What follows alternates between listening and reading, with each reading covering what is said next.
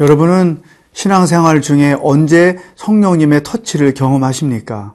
찬송을 부를 때, 기도를 할 때, 아니면 설교를 들을 때.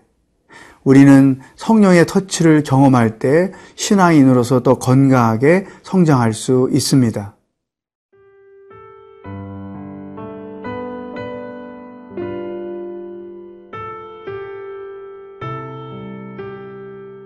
누가복음 이십사 장 이십팔 절에서 사십삼 절 말씀입니다. 그들이 가는 마을에 가까이 가매 예수는 더 가려 하는 것 같이 하시니 그들이 강권하여 이르되 우리와 함께 유하사이다. 때가 저물어가고 날이 이미 기울었나이다 하니 이에 그들과 함께 유하로 들어가시니라. 그들과 함께 음식 잡수실 때에 떡을 가지사 축사하시고 떼어 그들에게 주시니 그들의 눈이 밝아져 그인 줄 알아보더니 예수는 그들에게 보이지 아니하시는지라. 그들이 서로 말하되 길에서 우리에게 말씀하시고 우리에게 성경을 풀어주실 때에 우리 속에서 마음이 뜨겁지 아니하더냐 하고 곧 그때로 일어나 예루살렘에 돌아가 보니 열한 제자 및 그들과 함께한 자들이 모여 있어 말하기를 주께서 과연 살아나시고 시몬에게 보이셨다 하는지라. 두 사람도 길에서 된 일과 예수께서 떡을 떼심으로 자기들에게 알려지신 것을 말하더라. 이 말을 할 때에 예수께서 친히 그들 가운데 서서 이르시되 너희에게 평강이 있을지어다 하시니 그들이 놀라고 무서워하여 그 보는 것을 영으로 생각하는지라. 예수께서 이르시되 어찌하여 두려워하며 어찌하여 마음에 의심이 일어나느냐. 내 손과 발을 보고 나인 줄 알라. 또 나를 만져보라. 영은 살과 뼈가 없으되 너희 보는 바와 같이 나는 있느니라. 이 말씀을 하시고 손과 발을 보이시나 그들이 너무 기쁨으로 아직도 믿지 못하고 놀랍게 여길 때에 이르시되 여기 무슨 먹을 것이 있느냐 하시니 이에 구운 생선 한 토막을 드리니 받으사 그 앞에서 잡수시더라. 예수님과 함께 있으면서도 예수님을 알아보지 못했던 제자들, 그들이 어떻게 예수님을 인식하게 되는지 오늘 본문 말씀을 통해서 하나님의 음성을 듣고자 합니다. 삼십 절, 그들과 함께 음식 잡수실 때에 떡을 가지사 축사하시고 떼어 그들에게 주시니 그들의 눈이 밝아져 그인 줄 알아보더니 예수는 그들에게 보이지 아니하시는지라. 그들이 서로 말하되 길에서 우리에게 말씀하시고 우리에게 성경을 풀어주실 때 우리 속에서 마음이 뜨겁지 아니하더냐 하고, 이 두 사람이 예수님이 축사하시고 떼어준 떡을 먹고 눈이 떠져서 예수님을 예수님으로 알아봤다. 근데 예수님은 이미 그 자리를 떠나셨다. 자, 예수님이 축사하시고 떼어준 이 떡은 무엇을 의미할까요? 두 가지로 생각할 수 있어요. 하나님은 성령님을 의미할 수도 있고 또 하나는 하나님의 말씀으로 볼 수도 있죠. 여러분, 우리 그리스도인으로서 우리의 삶에도 이 떡이 필요해요. 생명의 떡.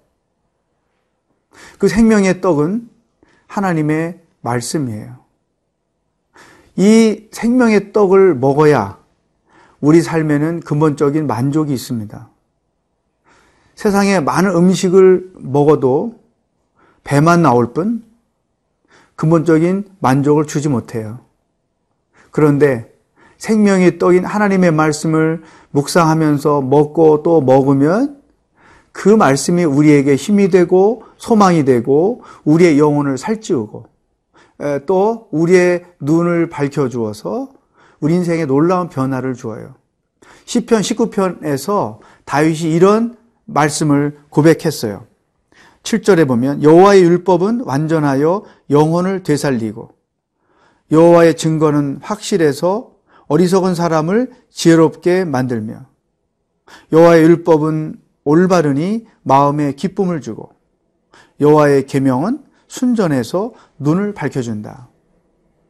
그러니까 우리가 말씀을 묵상하면서 계속 하나님의 말씀을 먹으면 우리 눈이 떠져서 하나님의 뜻을 볼 줄도 알고 우리 마음을 지배하고 있는 어둠의 권세들이 물러가고 기쁨을 회복시켜 주기도 하고 병든 영혼을 고쳐주기도 하고 이것이 굉장히 어떤 약보다도 효과가 있다는 거죠.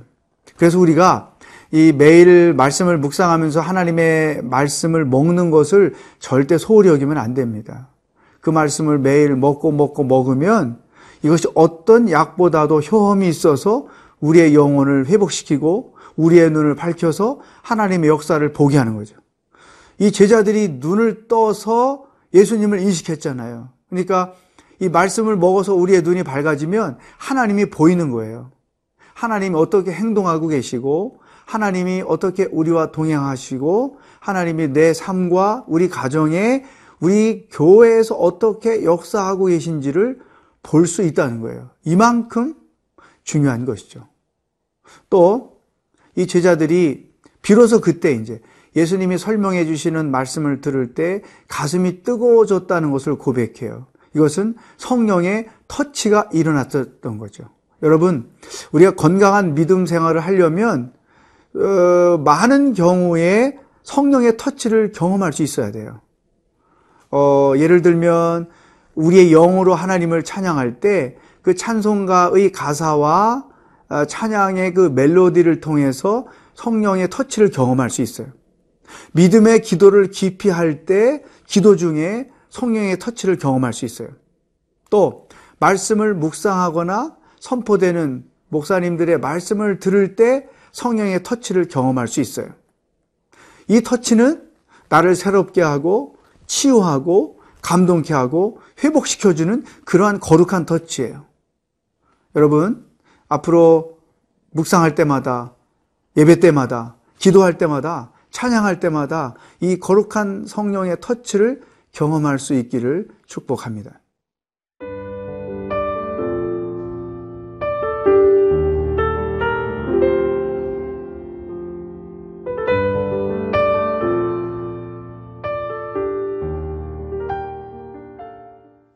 성령의 터치와 하나님의 말씀이 만날 때 그 말씀이 곧 능력이 돼서 우리의 삶을 새롭게 한다는 것이죠.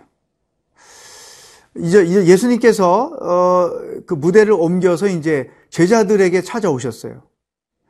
모여서 두려움에 떨고 있는 그 제자들에게 나타나셨는데 제자들은 그분이 자기들이 따르던 예수님인지 긴가민가했고 또 두려워하는 사람도 있었고 또 어, 진짜 예수님이 부활하셨을까? 그것을 믿지 못해서 의심하는 사람도 있었어요.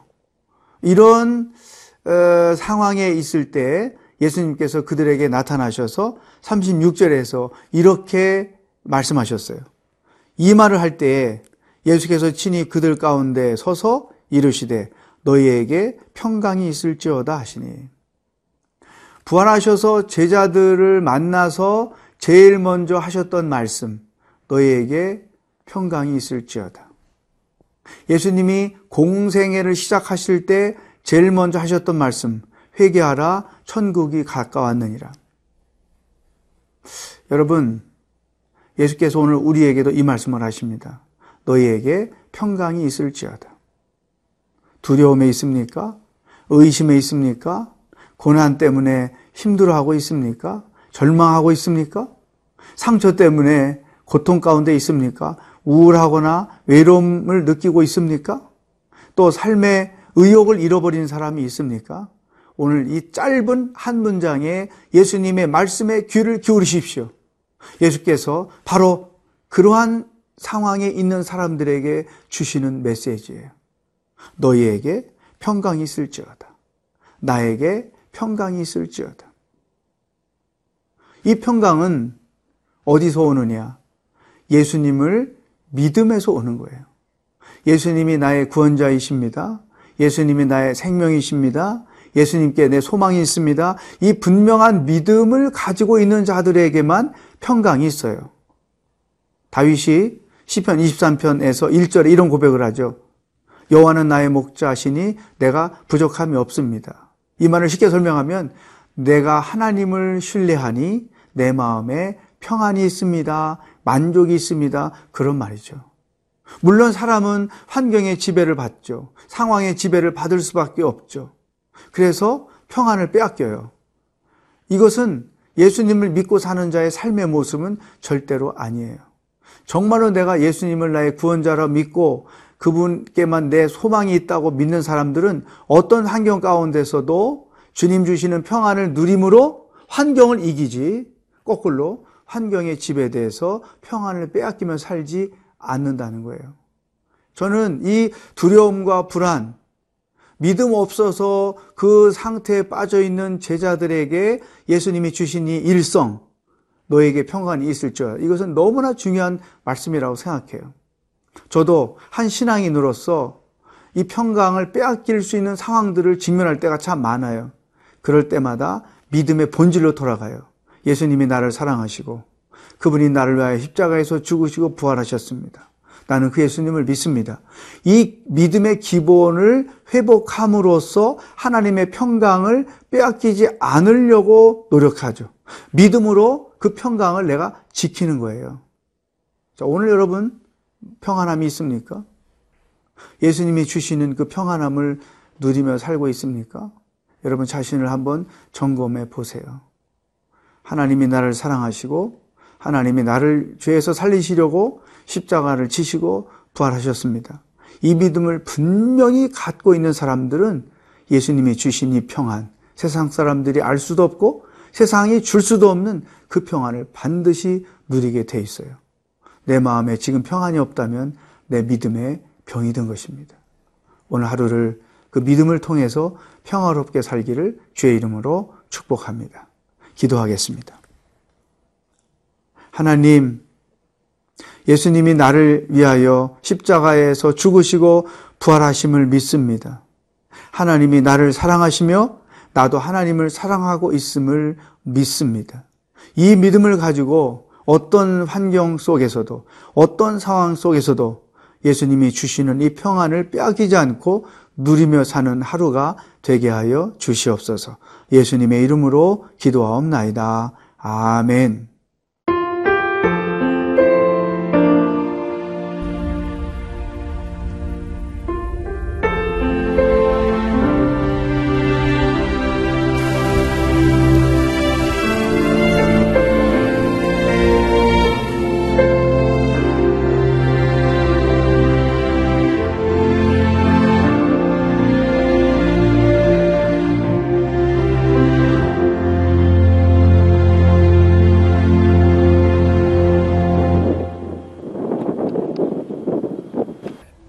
출근을 해서 이제 일을 시작하려고 하는 그런 순간이었는데 전화가 왔더라고요.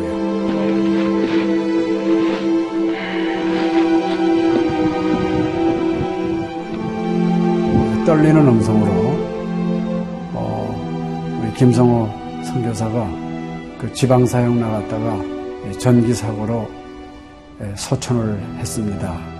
안 보이죠? 앞이 안 보이고 캄캄하고 막 하나님께 항의하는 기도만 나오더라고요.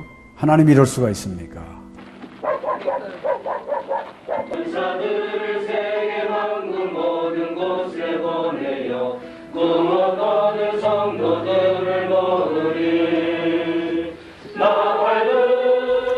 성호야, 미안하다, 미안해.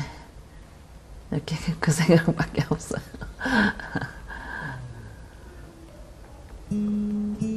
잘못해준 거에 대해서 미안해요. 그냥 예. 잘해줄 거 이렇게 빨리 갈 줄 알았으면 좀 더 잘해줄 걸. 아이고, 내가 죽였구나. 내가 아들을 죽였구나. 몽골에 가라고 권했는데 권하지만 않았으면은 아무 일도 일어나지 않았을 텐데, 걔가 살았을 텐데, 그 죄책감이 막 일어나더라고요.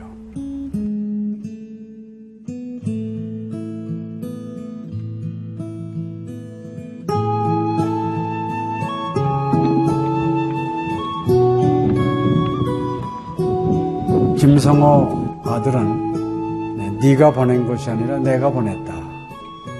하나님께서 아들을 보내셨다고 하는 그런 음성으로 저에게 들려지는 거예요. 이천 년도에 저희 아들을 울란바토르 나랑 공동묘지에 묻으면서 하나님의 속삭임이 제 마음에 있으셨어요. 네, 김여일아, 때가 되면 너도 와라.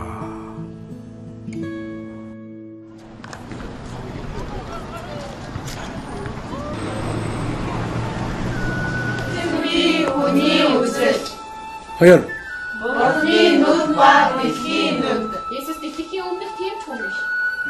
이제는 여러분들은 새로운 시점을 해야 돼. 네, 그걸